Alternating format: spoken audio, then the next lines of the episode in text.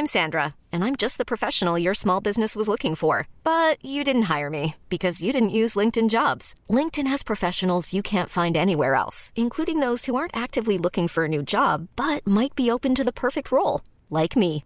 In a given month, over 70% of LinkedIn users don't visit other leading job sites. So if you're not looking on LinkedIn, you'll miss out on great candidates like Sandra. Start hiring professionals like a professional. Post your free job on linkedin.com/achieve today. Many of us have those stubborn pounds that seem impossible to lose, no matter how good we eat or how hard we work out. My solution is PlushCare. PlushCare is a leading telehealth provider with doctors who are there for you day and night to partner with you in your weight loss journey. They can prescribe FDA-approved weight loss medications like Wagovi and Zepbound for those who qualify. Plus, they accept most insurance plans. To get started, visit plushcare.com slash weight loss. That's plushcare.com slash weight loss. Hey, it's Ryan Reynolds, and I'm here with Keith, co star of my upcoming film, If, only in theaters, May 17th. Do you want to tell people the big news? All right, I'll do it. Sign up now and you'll get unlimited for $15 a month in six months of Paramount Plus Essential Plan on us. Mintmobile.com slash switch. Upfront payment of $45 equivalent to $15 per month. Unlimited over 40 gigabytes per month. Face lower speeds. Videos at 480p. Active Mint customers by 531.24 get six months of Paramount Plus Essential Plan. Auto renews after six months. Offer ends May 31st, 2024. Separate Paramount Plus registration required. Terms and conditions apply if rated PG. Välkomna tillbaka till podden Utan dig med mig Emelie. Och mig, Alexandra.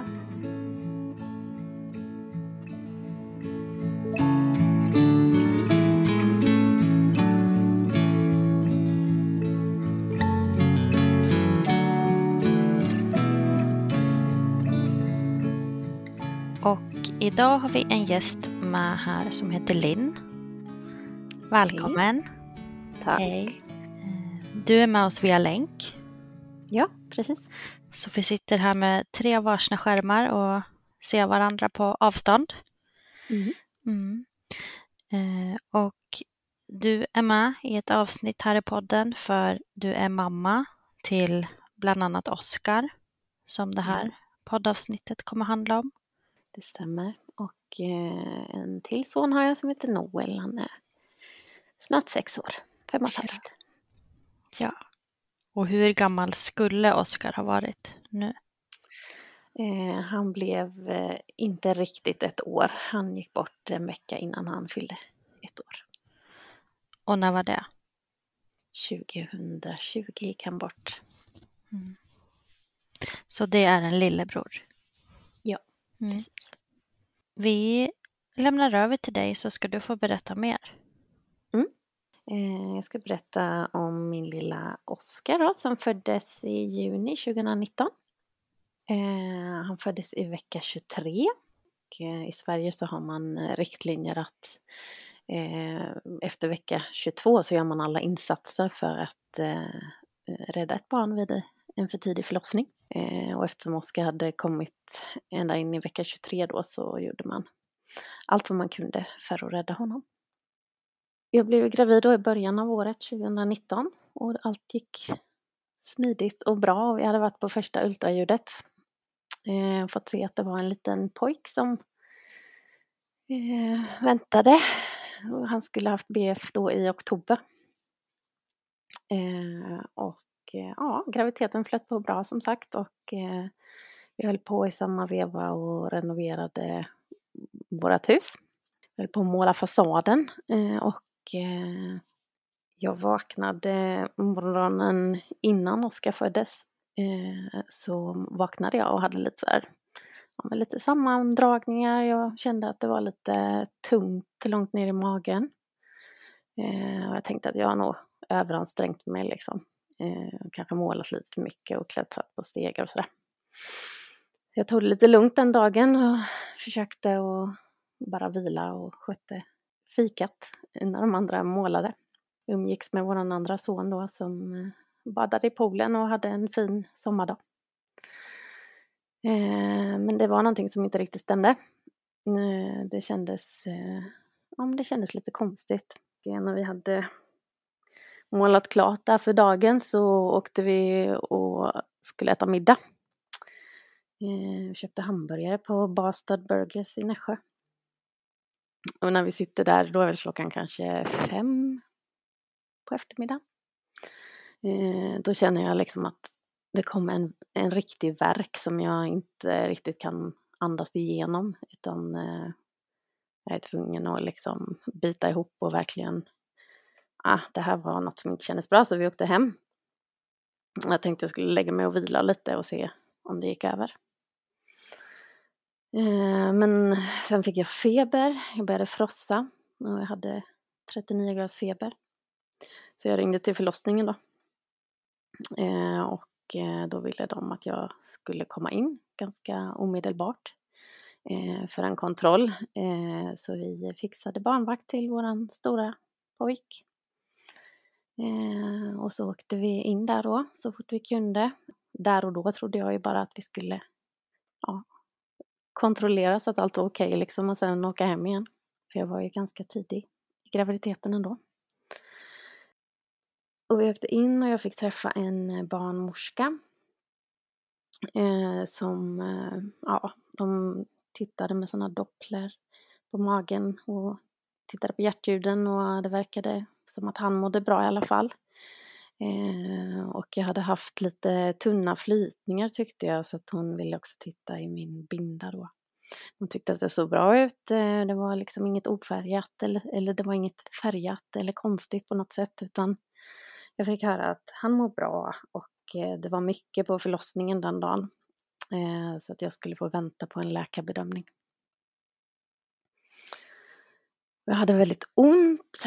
Ehm, det var liksom verkar, kanske var, var tredje, var fjärde minut sådär.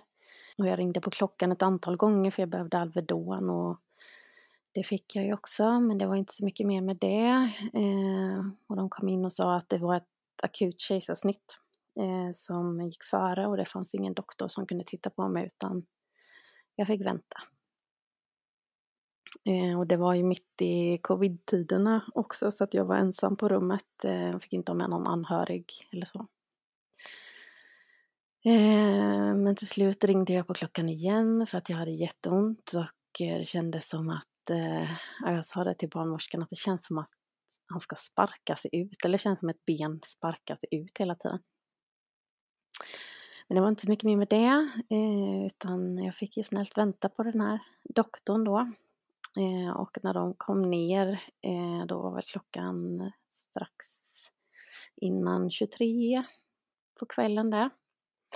Eh, då fick jag följa med till ett gynrum och de skulle undersöka mig. Eh, och då ja, fick jag lägga upp benen i den här gymstolen och sen så blev det väldigt tyst i rummet. Eh, det var, jag kände liksom att det här är nog inget bra.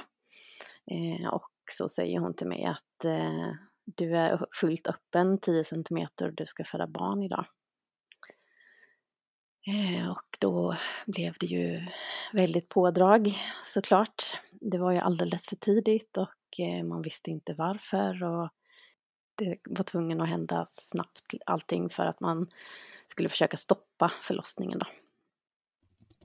Var du själv där då eller var din man eller sambo? Nej, Nej då, då, var jag själv. Men när de hade konstaterat att det var en pågående förlossning så fick min dåvarande man då eh, komma in. Mm. Eh, mitt i allt stök. Mm. Eh, så ja, det de skulle göra var ju att försöka stoppa förlossningen och eh, ja, de satte nålar och de eh, gav mig en massa läkemedel som eh, skulle stoppa förlossningen och de gav mig något läkemedel så jag blev väldigt illamående. Så jag kräktes. Och i samband med att jag kräktes så gick eh, fostervattnet. Eh, och de skulle precis då lyfta över mig till en bår för jag skulle åka, det här var i Eksjö och jag skulle förflyttas till Linköping för jag kan inte ta emot så små barn mm. i Eksjö. Men eh, eftersom vattnet gick och det blev väldigt akut så eh, kunde man inte flytta mig för då var risken att jag skulle föda i ambulansen så stor och då, då skulle han inte klara sig. Mm, så jag fick stanna i Eksjö då och eh, närmsta sjukhus från Eksjö är Jönköping. Eh, så då kallade de in ett team därifrån som skulle komma med eh, ja, alla grejer som behövs, kuvös och man har en plastpåse till tidigt födda barn som eh, gör att de håller värmen då. Och inget sånt här fanns på plats utan det var tvungen att åka ett team från Jönköping. Det är väl kanske 30-40 minuter emellan. Och förhoppningen var ju att de skulle hinna i tid då. Ungefär en kvart innan eh, han föds så hinner de komma från Jönköping med alla grejer. Och eh, läkaren där sa att de skulle göra vad de kunde för att rädda honom men att det såg väldigt eh, det såg inte så hoppfullt ut. Dels så hade han inte hunnit få några mediciner eh, för att eh, man ger kortison bland annat för att lungorna ska utvecklas. Om man hinner eh, stoppa förlossningen. Men det hade han ju inte hunnit få då så att eh, han var ju väldigt dåligt utvecklad för att klara sig eh, utanför livmodern. Men det blev i alla fall en väldigt fin förlossning. Vi lyssnade på hans hjärtljud hela, hela förlossningen. Och eh, lugn musik och sådär. Och till slut så föds han där på natten då. Det inneslår över till 29 juni. Eh, och de eh, lyckas mot alla odds att eh, få honom stabil. Det tog väl kanske tre timmar. Men de lyckas intubera honom och eh, eh få honom stabil och få in honom i kuvösen det var ju en ordentlig chock för alla inblandade egentligen. Eh, det var ingen som trodde att han skulle klara sig men, men det gjorde han. Efter förlossningen så eh, fick jag någon sån här överlevnadsinstinkt att jag bara skulle upp och se honom vid liv tänkte jag. Eh, en sista gång innan han somnade in då för det var ju det vi trodde, han skulle inte klara sig. Eh, så när de hade sytt färdigt mig eh, och allt de behövde göra så bara sprang jag upp och skulle kolla eh, hur han såg ut och när han levde. Mm. Det gjorde jag ju. Eh, och han levde ju nästan ett år till. Mm. Mot alla odds? Mot alla odds kan man säga. Mm. Och han flyttade sen då till Linköping där de har en eh, intensivvård för för tidigt födda barn. Och vi fick inte åka med honom direkt utan de var väldigt tydliga med att eh, vi måste landa i chocken och vi får åka dagen efter. Liksom. Eh, så det gjorde vi. Eh, vi körde till Linköping och eh, i all chock så där så kan man få för sig att göra praktiska saker. Jag ringde om barnförsäkring och allt sånt där som, som kommer upp i huvudet. Fick du försäkran? Ja, det mm. fick jag. Vad bra. Eh, det har jag också hört eh, i efterhand att det är ju väldigt ovanligt att man får för så tidigt födda barn. Så det är vi tacksamma för. Mm. Eh, ja, och så kom vi till Linköping och fick se vår lilla pojk då igen eh, som döptes till Oskar för att det åskade den traumatiska natten mm. ganska rejält. Han vägde 550 gram och var 29 centimeter lång. Mm. Det är som ett smörpaket. Ja, typ. ja. exakt. Som en liten fågelunge. Mm. Mm. Eh, sen tog det väl kanske en vecka då innan vi fick eh, hålla i honom. Eh, han fick komma på bröstet. För eh, det tog eh, ett tag innan han blev tillräckligt stabil och vid den första överflyttningen så krävdes det tre, tre vårdpersonal för att få honom till bröstet. Eh, för att den persen var liksom för jobbig för honom. Sen fick han ligga på mig i tre timmar innan han orkade flytta tillbaka igen då. Eh, och så höll vi på varje dag, ett pass på morgonen och ett pass på eftermiddagen som vi växlade då, jag och min före detta man, pappan till Oskar. Eh, samtidigt som vi hade en en eh, liten pojk till som vi skulle ta hand om. Eh, och vi fick bo på Ronald McDonald jämte sjukhuset. Så vi försökte liksom skapa någon slags vardag där med en, en kille på intensivvården och samtidigt försöka finnas där för våran stora pojk. Som eh, skulle förstå vad som hände. Och han, eh, han pendlade ju mellan liv och död eh, första månaden. Eh, det var väldigt skört och Eh, men han var ändå helt frisk när han föddes, förutom att han var väldigt eh, dåligt utvecklad då. Men sen efter en månad så blev han kraftigt sämre. Eh, han började kräva mer syrgas och, och han var orolig. Eh, det var något som inte stämde. Man tog massa prover och undersökningar och så kom man fram till i alla fall att det var magen som eh, krånglade. Han hade fått något som heter NEC.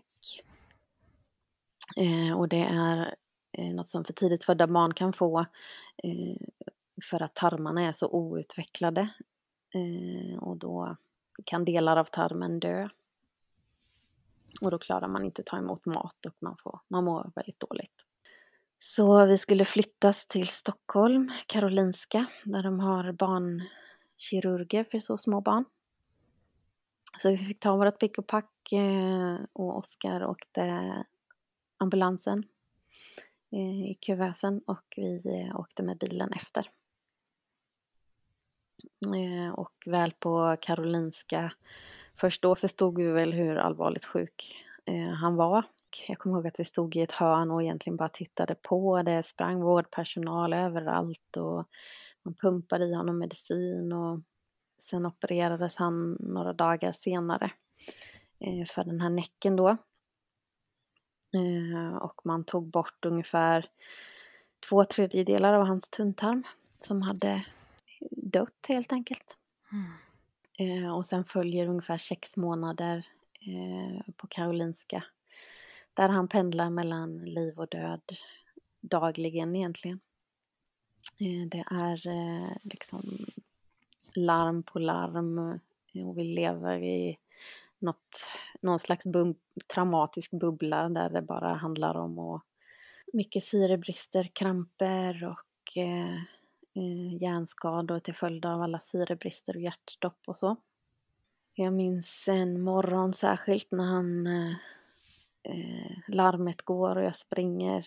Det var tidigt på morgonen, jag springer in till rummet och han eh, är precis blåmelerad och han har kampat eh, och det var en jättefin soluppgång då. Så jag satt vid Oskar och, och höll i hans lilla hand och tittade på solnedgång, eller soluppgången och tänkte att nu, nu får du släppa taget. Eh, för han hade haft en så tuff start i livet och han hade kämpat så mycket och vi alla mådde väldigt dåligt i den situationen. Vår stora pojke fick vara mycket hos eh, mormor och morfar. Eh, han slutade kalla oss för mamma och pappa eh, för att ja, vi hade helt enkelt inte tid eh, att finnas där för honom som vi ville för vi fick eh, befinna oss i, i det andra traumat så att säga. Så det var en väldigt jobbig period och eh, jag tänkte att nu, nu måste du släppa taget här. Eh, och att det var okej. Okay. Jag sa till honom att det är okej, okay. du, du får somna in. Men han eh, var väldigt pigg på att leva så han klarade ju även det. Mm. han var en stark kille och han ville verkligen, verkligen leva. Mm. Så det var en jobbig period. Eh, och till slut blev han ändå så pass stabil att han eh, kunde flyttas från intensiven upp till eh, en gastroavdelning på Karolinska. Eh, och jag kommer ihåg att först då egentligen kände vi att, ja men, har vi fått barn nu? För att han, det kändes som att vi lånade honom från sjukhuset ibland. Vi hade honom på bröstet ibland och sådär, men det var inte vårat barn utan han var omhändertagen där helt enkelt och vi fick låna honom ibland men först när vi kom upp på den avdelningen så kände vi att ja, men vi började få ta på honom våra egna kläder och vi fick bada honom för första gången och eh, mata honom lite grann på flaska några tag sådär.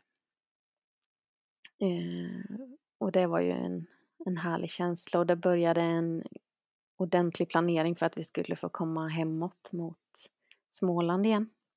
Och han fick ju fraktas med ambulansflyg då eh, mot Småland från Stockholm. Eh, jag tror totalt det blev tre vändor eh, med ambulansflyg mellan Stockholm och Jönköping. För att han eh, blev sämre och han var tvungen att vara nära kirurgerna. Men till slut så blev han så pass stabil att han kunde vara en längre period i Jönköping och han var ju fortfarande väldigt vårdkrävande men vi hade ju legat på sjukhus så pass länge så att vi eh, vi kunde sköta allting eh, på rummet med lite stöd från vårdpersonalen då.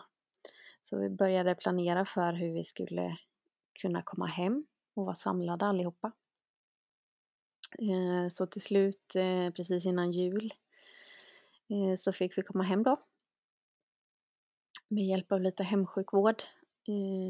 Han hade näringsdropp och ibland lite syrgas och vi hjälpte till med att tömma tarmen med katetrar för han kunde inte bajsa själv.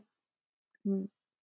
Så att det var ju eh, ständig vård egentligen som skulle ha skett på sjukhus men vi kände att vi ville göra det hemma. Vi hade lärt oss det nu. Så vi fick komma hem och det var ju fantastiskt att vara allihopa samlade under julen. Det några bra månader. Han började le lite grann. Han började ta mer och mer mat eh, på flaska. Eh, till slut så pass att han klarade sig på, klarade att ta all mat eh, via munnen. Eh, han behövde inget näringsdropp. Eh, men sen eh, i ja, början på april någonstans så eh, kom det ett rejält bakslag där han fick något som heter infantil spasm. Eh, och det är en epileptisk eh, sjukdom, en av de sämre kan man säga. Eh, det är elektrisk eh, aktivitet som pågår hela tiden i hjärnan. Det är inte bara krampanfall i, i korta episoder utan det pågår hela tiden. Eh, så när han hade fått den diagnosen så förstod vi att då, då var det inga, ingen god prognos helt enkelt. Som han hade hjärnskador sen innan. Fick han det liksom till följd av allt som hans lilla kropp hade blivit utsatt för? Ja, precis. All syrebrist och alla hjärnskador ledde till att han fick den här tråkiga diagnosen. Mm. Eh, så han blev allt sämre där under april-maj och vi fick eh, till slut eh, beslut om palliativ vård. Och vi hade önskemål om att få vara hemma så länge som det bara gick. Och fick otroligt mycket stöd genom ett palliativt team som var hemma hos oss hjälpte till med morfinpump och eh, vi hade hemsjukvård som hjälpte till att ge honom den smärtlindring och lugnande medicinen som han behövde eh, för att ändå må hyfsat okej okay i slutet. Vi fick syrgas i hemmet och ja, vi jobbade för att vi skulle kunna vara hemma och han skulle ha det lugnt eh, så länge som möjligt. Till slut så var det en eh, en infektion. Han fick en, eh, vi tror att det var en lunginflammation till slut som eh, gjorde att han blev kraftigt mycket sämre. Och jag ringde till, jag kommer ihåg på morgonen att jag ringde till våran kontaktsköterska och sa att nu är det inte bra. Och hon hörde egentligen bara på min röst att eh, okej, okay, nu, nu är det allvarligt. Eh, så hon eh, var egentligen inte i tjänst den kvällen men hon åkte ändå hem till oss. Eh, och eh, satte, oss, satte sig ner och pratade och vi eh, tog beslutet att vi skulle stänga av syrgasen eh, för att se hur han klarade det. Eh, och det tog ju inte många minuter innan han var blågrå i huden. Och eh, då sa hon att nu är det inte så långt kvar. Och hon fanns där så länge vi behövde henne i närheten. Eh, och till slut så eh, somnade Oskar in i min famn den 16 juni på kvällen 2020. Lugnt och fint med mamma och pappa jämte sig.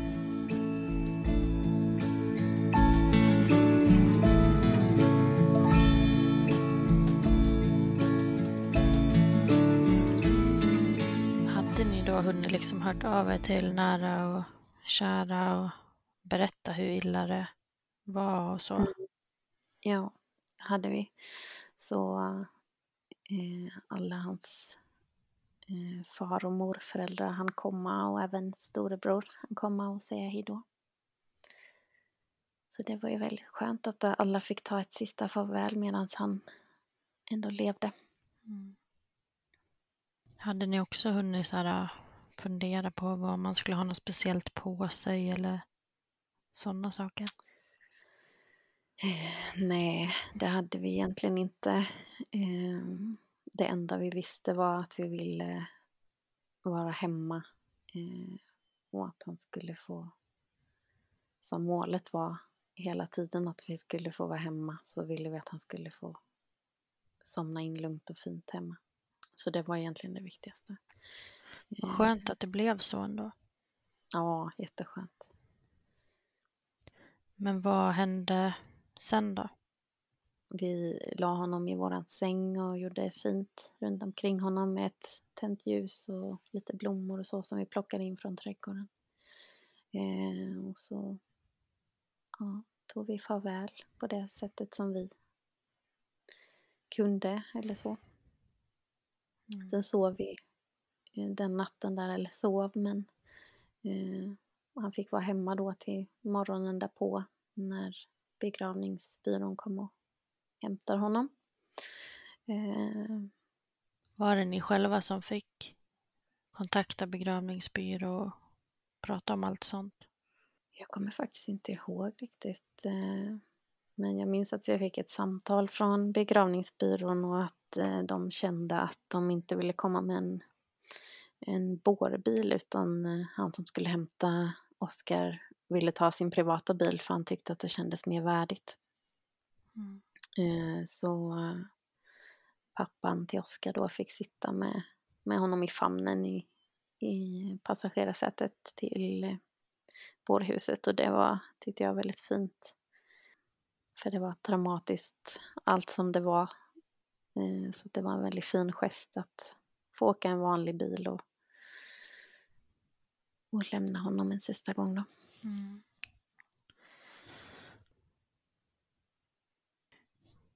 Hur tycker du att det kändes när han dog? Alltså för jag och Alexandra har båda pratat mycket om att när våra barn var så där pass sjuka att det ändå kunde kännas som en slags lättnad. Mm. Kan du känna jo, jag, det? Det gör jag verkligen. Eh, jag hade så många gånger innan när han var väldigt sjuk och, och nära på att försvinna så hade jag ju haft önskan om det eller önskan om att han skulle få ro och slippa kämpa. Så eh, jag tror både jag och Oskars pappa kände att nu har han äntligen fått får han slippa kämpa liksom. Mm. Mm. Så det var en lättnad. För ni hade ju egentligen fått en prognos där ni visste att han inte skulle överleva eller bli gammal. Ja, vi hade fått en prognos eh, att han eh, skulle bli allvarligt, eh, ja alltså hans hjärna var väldigt drabbad och han skulle inte kunna gå, han skulle inte kunna kommunicera. Eh, och, och framförallt så visste vi att han skulle alltid lida eh, på grund av sin tarm och allt som han hade gått igenom med operationer. Han hade ju ständig smärta och de här epilepsi, den här epilepsisjukdomen gjorde ju att han ständigt hade kramper och jag tycker inte att det var ett värdigt liv för honom. Men nu kommer inte jag ihåg vad det hette, den här tarmsjukdomen. Mm. Näck. Mm. mm. Var det på grund av att han föddes tidigt? Ja, var... precis. Tarmen var inte tillräckligt utvecklad. Eh, så att den klarade helt enkelt inte att ta emot mat och, och så. Mm. Man började ju med extremt små mängder mat i tarmen. Det var ju liksom millilitrar som man började med och så sakta ökade man dem. Men man såg att han inte klarade att ta emot det. Mm. Vilken skrutt. Mm. Växte han liksom kroppsligt? Mm. Jo, men det gjorde han. Eh, han. Jag skulle säga att han var som en ja, ny, nyfödd liksom. Han vägde ju, jag kommer inte ihåg exakt vad han vägde men Eh, upp mot 7-8 kilo i alla fall kom han väl upp till. Mm. Mm. Men han var ju som en, som en bebis. Mm. Mm. Du pratade ju lite tidigare om att er stora son, Mm. eh, när han var ifrån er och så, att han inte, att han slutade kalla er för mamma och pappa och sådär. Mm. Det måste ju också ha varit en slags sorg utöver Ja. allt det här. Ja, det var ju jättehemskt. Eh, och inte kunna finnas där som man ville för honom. Ehm, och att det inte blev som vi hade tänkt oss framför allt. Eh, den sorgen bara att ja, det blev inte en lillebror som han kunde spela fotboll med på gården utan livet tog en annan vändning och det blev inte som vi hade tänkt oss. Och det var ju mycket skuld och skam och ständigt dåligt samvete över att inte finnas där för storebror. Men är det någonting som du fortfarande kan tänka på idag? Mm. Ja, det är det ju verkligen. Och nu eh, när inte Oskar finns längre så eh, man vet vad som kan hända och jag tror man har fått ett helt annat synsätt på livet och eh, jag lägger all min energi som jag har eh, efter allt som har hänt på min stora pojk för att försöka på något sätt ta ikapp det dåliga samvetet. Jag kan bara liksom så här föreställa mig vad du menar så, men jag tänker också att även fast du känner så så behöver det ju inte vara så, såklart. Nej. Nej. Så är det ju. Mm. Men har han frågat mycket om lillebror? Ja, det har han och jag är väldigt glad ändå att han har varit med i hela processen. Han var med på sjukhus och han fick ta farväl av honom och han var med och valde gra gravsten och sådär. Men han kan ju, han säger då och då att han saknar sin lillebror och att han vill åka upp till graven och sådär. Mm. Han minns, han minns mycket mer än vad man, vad man tänker sig. Mm. Mm. Är ni ofta vid graven? Eh, I början var jag där ganska mycket. Eh, det var ändå en plats där jag liksom kunde relatera till att här någonstans finns han på något sätt. Sen har det glesats ut väldigt mycket. Eh, jag har inte samma behov av det längre. Han finns liksom med mig på ett annat sätt. Eh, men det känns ändå skönt att han har en, en plats på något vis. Och också för hans storebror. Eh, att han vet att han är där. Hiring for your small business? If you're not looking for professionals on LinkedIn, you're looking in the wrong place. That's like looking for your car keys in a fish tank.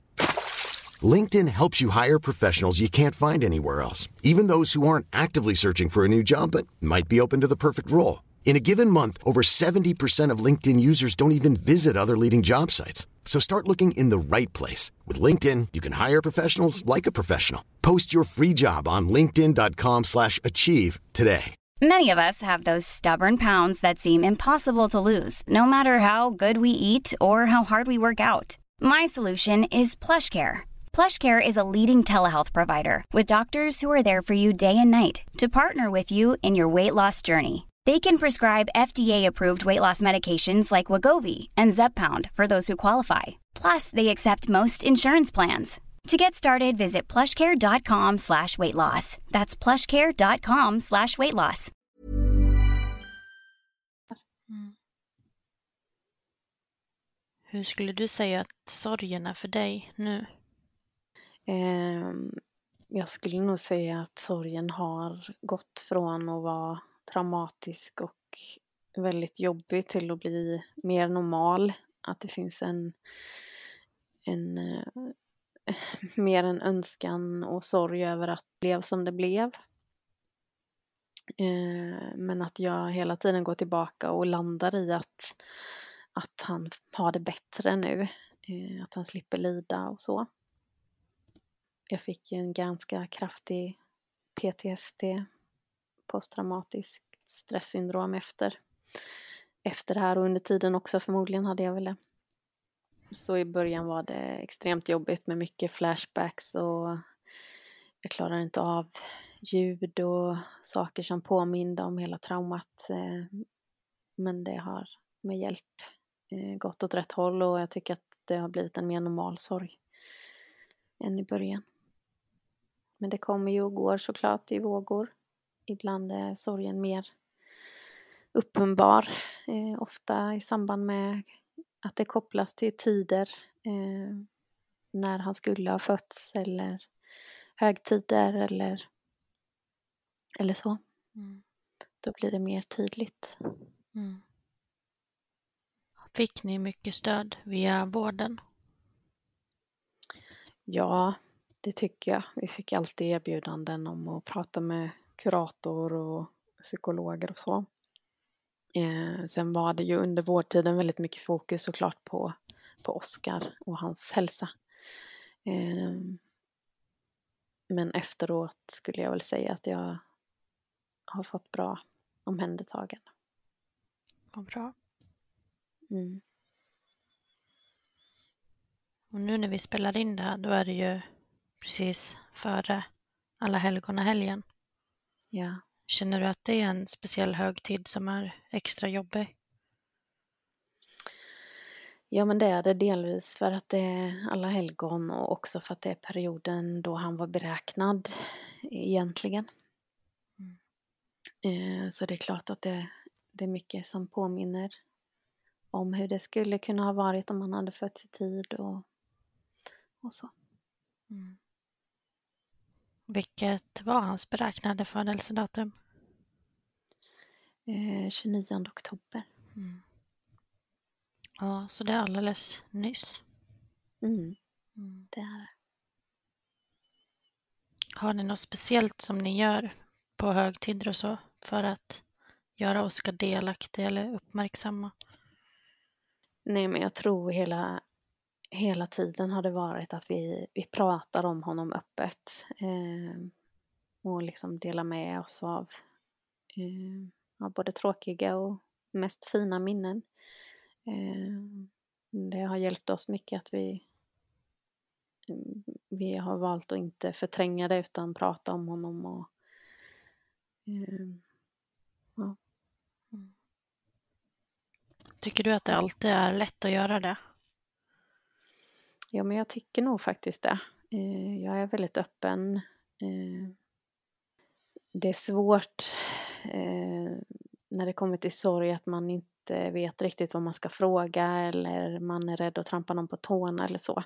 Och då har jag nog valt själv att ha ett sånt förhållningssätt att jag är öppen och, och visar att jag tycker inte... Det är klart jag tycker det är jobbigt att prata om det men jag, jag vill hellre prata om det än att man lägger på locket. För det tror jag bara blir jobbigt för alla. Mm. Skulle du våga bli gravid igen eller försöka bli gravid igen? Ja, det är ju ständigt dilemma. Eh, jag har helt klart en längtan efter fler barn. Eh, men det känns som att det är en bit dit och eh, det kommer vara en extremt jobbig graviditet i så fall. Eh, och eftersom man vet vad som kan hända så eh, ja, jag skulle noga överväga det om man säger så. Mm. Men tänker du mycket att du vill bli gravid både liksom för din skull som mamma eh, men också för Noel? Att han ska ha ett levande syskon? Mm. Jo, men det gör jag ju såklart. Eh, sen har inte Noel varit så... Mm, han har inte tjatat om syskon eller så, utan han är ganska nöjd och trygg i att eh, han har en lillebror, men mm. han är inte här. Mm. Eh, eh så att eh, jag tror, ja, han känner att han känner att han är storebror. Det är ju fint. Mm.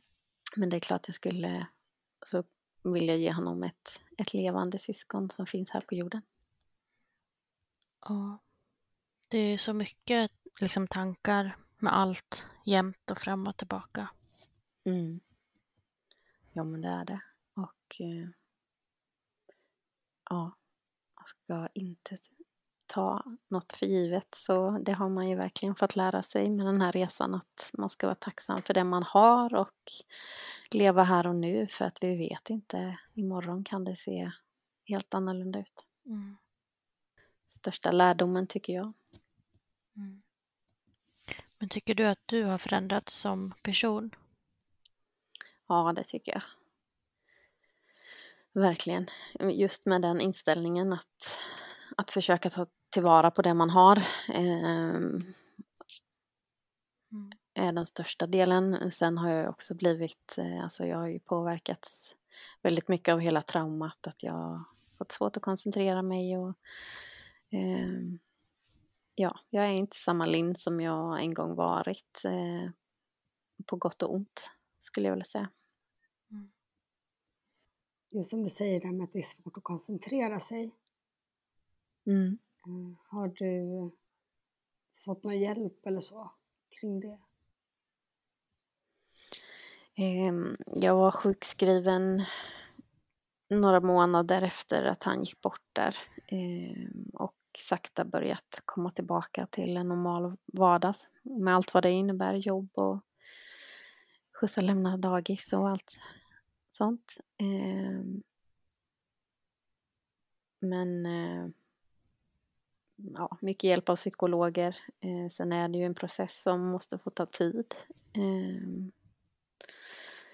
man måste vänja sig vid och hitta strategier för själv också men jag har gått mycket till psykolog och fått hjälp. Men de har sagt då att det där beror på eh, den här PTSD? Ja, precis. Dels det och så kan jag tänka mig bara sorgen i sig eh, gör ju att man, man är på någon annan ställe ibland. Man har ju fullt fokus på att sörja och hantera det. Så att eh, allt annat i livet blir liksom lidande. Det är inte så viktigt. Är det någonting som du känner att du har saknat i form av stöd och sådär?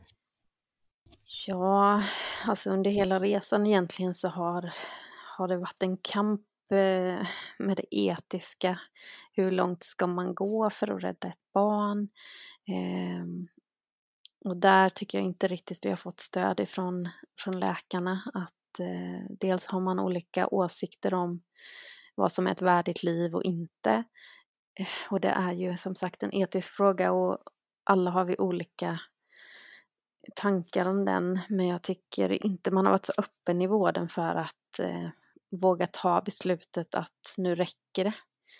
Eh, utan det har alltid varit så att man ska göra allt för att rädda ett barn. Och där kan jag väl kanske ifrågasätta lite och hur långt man ska dra det och eh, jag tror att det är viktigt i vården att man vågar ta de diskussionerna med, sin, med, med föräldrarna. Eh, för att eh, man är så medveten eh, om det. Och det ska inte vara något tabubelagt som det tyvärr har varit många gånger. Mm. Ja, det är jätteviktigt att få stöd i det, alltså så att man inte känner att man ja, men gör någonting fel som förälder. Nej men precis. Det är ju väldigt eh, liksom skamfyllt att ens tänka tanken att man önskar att sitt barn ska få somna in. Det ligger inte naturligt hos en mamma eller pappa. Och, och där någonstans måste vården gå in och öppna upp för de diskussionerna. Mm. Eh, så det har jag väl saknat lite. Eh, tycker du att det har varit jobbigt att vara öppen kring det eller prata kring det själv för, för din del och för vad ni beslutade? Nej, men jag känner mig nog ganska trygg i, i våran åsikt för att vi var närmast Oskar och vi såg hur mycket han led, eh, hur mycket smärta han hade och så. Och allt som han gick igenom. Så att eh, Nej, men jag har nog alltid känt mig ganska trygg i att prata om det. för jag kan tänka mig att Mm. personer kan vara så dömande kring Mm. just de här besluten som man väljer att ta. Och för det var ju där 2018 eller 2019 som det var en Kalla fakta-program där de pratade om barnhospice Mm. eh, och att man liksom bedrev aktiv dödshjälp nästan. Och då var ju det Mm. här lite i hetluften vad man beslutade att Ja. göra och det var ju för barnens bästa men alla hade så olika åsikter kring det. Ja, exakt. Det är väl det som är problemet, att man har olika eh, värdegrund, olika eh, etiska värderingar. Eh, och där hamnar vi ju i ständiga diskussioner hela tiden och det är ju trots allt fall till fall som man får tänka. Eh, och det är väldigt olika. Eh, det är en svår fråga eh, som jag tror att man måste vara mer öppen kring. Exakt och det borde finnas mer stöd i det också. Mm. Verkligen. Och att ingenting är, eh, ingenting är fel. Att man känner ofta sitt barn bäst som förälder. Eh, och i samråd med vården kunna landa i ett beslut. Eh, och inte känna sig överkörd på något sätt. Varken åt det ena eller andra hållet. Ja, det är ju jätteviktigt. För det händer ju hela tiden att föräldrar sitter och har sådana här samtal. Tyvärr. Ja. Ja men precis. Så är det. Och det är inte, inte mänskligt att ta ett sådant beslut som förälder. Verkligen inte. Mm. Eh, Jag vet inte om jag nämnde anledningen till att förlossningen Nej. startade. Mm. Eh, Det var ju att jag hade fått en infektion i livmodern. Eh, En bakterie som normalt finns i, i underlivet, i den normala bakteriefloran som hade hittat sig upp till livmodern. Eh, Och då tolkar kroppen det som att eh, det är en infektion. Blir det en infektion i livmodern och eh, jag har fått höra i efterhand att det egentligen bara är ren otur. Och att det hade kunnat förhindras om jag- hade blivit tagen på allvar när jag kom till förlossningen och en läkare hade tittat på mig eh, direkt. För då satt jag ju nästan, blir det, 5, 6, 7, 8, 9, fem timmar på ett rum med verkar, aktiva verkar. Eh, och det är också den största, det jobbigaste för mig i allt det här att jag känner en skuld över att varför skrek jag inte högre eller varför sa jag inte till fler gånger? Eh, varför var det ingen som kollade på mig? Och tänk om alla de här frågorna, tänk om jag hade gjort si eller så.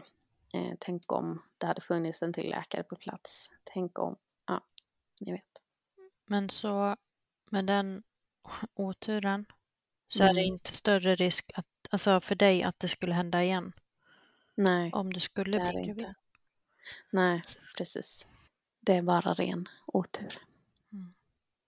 Och Det där är, tycker jag är lite läskigt. eh, Just hur mycket ansvar man har själv som mamma när man är gravid. Mm. Mm. Det är ju jättejobbigt. Mm. Ja, verkligen. Och eh, ja, som sagt, otur kan man ju ha, men att det ska få sådana konsekvenser är ju tråkigt såklart. Mm. Mm. Och också att det är så skört i vården, eh, att det ska vara sådana saker som avgör som personalbrist eller så. Mm. Ja, verkligen. Har du träffat personalen efter att ni åkte hem från sjukhuset? Eh, på förlossningen tänker du? Jag tänkte mer så överlag om du har haft mycket kontakt med de som ni spenderade så mycket tid med och så. Mm. Ja, vi har ju haft ett antal efterlevnadssamtal med eh, eh, framförallt kontaktsköterskan i Jönköping då. Som har varit bra, man har kunnat ställa alla frågor och så. Eh, sen hade vi faktiskt för bara någon vecka sedan ett ett eh, möte med läkarna på Karolinska just kring det etiska dilemmat och varför man inte eh, ja, stoppade tidigare så att säga. Var det ni som tog initiativ till det mötet eller var det dem? Ja, det var vi. Eh, genom vår kontaktsköterska. Hon tyckte också att vi behövde något slags avslut eh, för det finns ju mycket irritation och ilska såklart eh, kring varför, varför det blev som det blev och, och det var skönt att vi, vi fick till det. Mm. Jag har också haft mycket samtal med, med eh, förlossningschefen på förlossningen kring det tråkiga och eh, ja, det är ju det är jobbigt att, att ta en ursäkt. Eh, det blir så, vad ska jag säga, det blir så lättsamt liksom att man bara kan, ja, vi beklagar. Eh, det skulle ha skett på ett annat sätt men vi hade ingen personal eller vad det nu är. Mm. Ja, mm. det hjälper ju inte dig så mycket. Nej, det gör det inte. Så det är klart, det finns mycket bitterhet. Samtidigt som jag försöker att, att leva på att hela den här resan, även om det har varit det värsta jag har varit med om, så har det ju stärkt mig på många sätt. Och jag har fått en ordentlig käftsmäll om vad som faktiskt är viktigt i livet och inte. Jag tänker också på att han hade ju så allvarliga hjärnskador och ändå så log han mot er och men allt sånt. Mm. Det måste ju vara jättebetydelsefullt. Ja, det var ju fantastiskt att se de månaderna som man faktiskt utvecklades mm, åt rätt håll och eh, ja, jättefint. Verkligen. Eh, och man, det som man tar för givet liksom när barn när man får ett barn, ett friskt barn och de utvecklas som de ska. Men det var liksom så här varje gång något framsteg skedde så var man ju överlycklig för att man kunde inte ta det för givet. Har du något speciellt minne som är sådär extra viktigt för dig att bevara? Eh, ja, men det är nog framförallt eh, när han började le mot oss och när storebror kunde stå och fjanta sig jämte liksom och, och få ett litet leende tillbaka. Det, är ju, det var ju fantastiskt att se.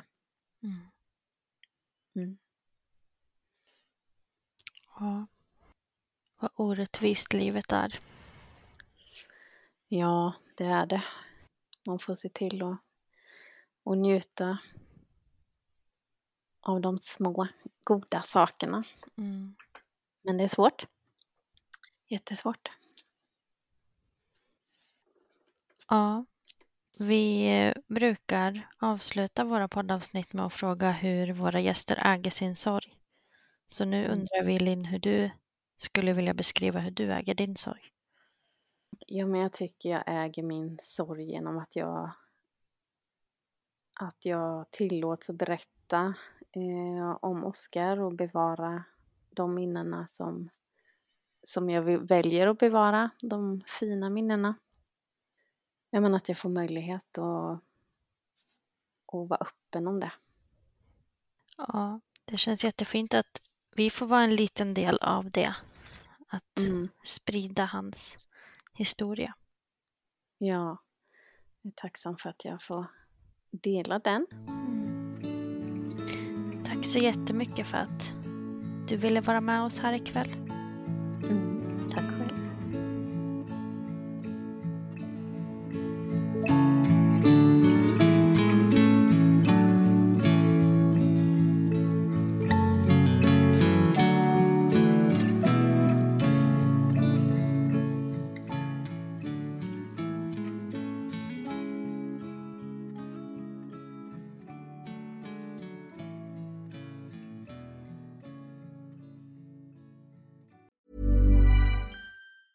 Hi, I'm Daniel, founder of Pretty Litter. Did you know cats tend to hide symptoms of sickness and pain? I learned this the hard way after losing my cat, Gingy. So I created Pretty Litter, a health monitoring litter that helps detect early signs of illness by changing colors, saving you money and potentially your cat's life. Pretty Litter is veterinarian developed, and it's the easiest way to keep tabs on your fur baby's health right at home. Go to prettylitter.com and use code ACAST for 20% off your first order and a free cat toy. Terms and conditions apply. See site for details.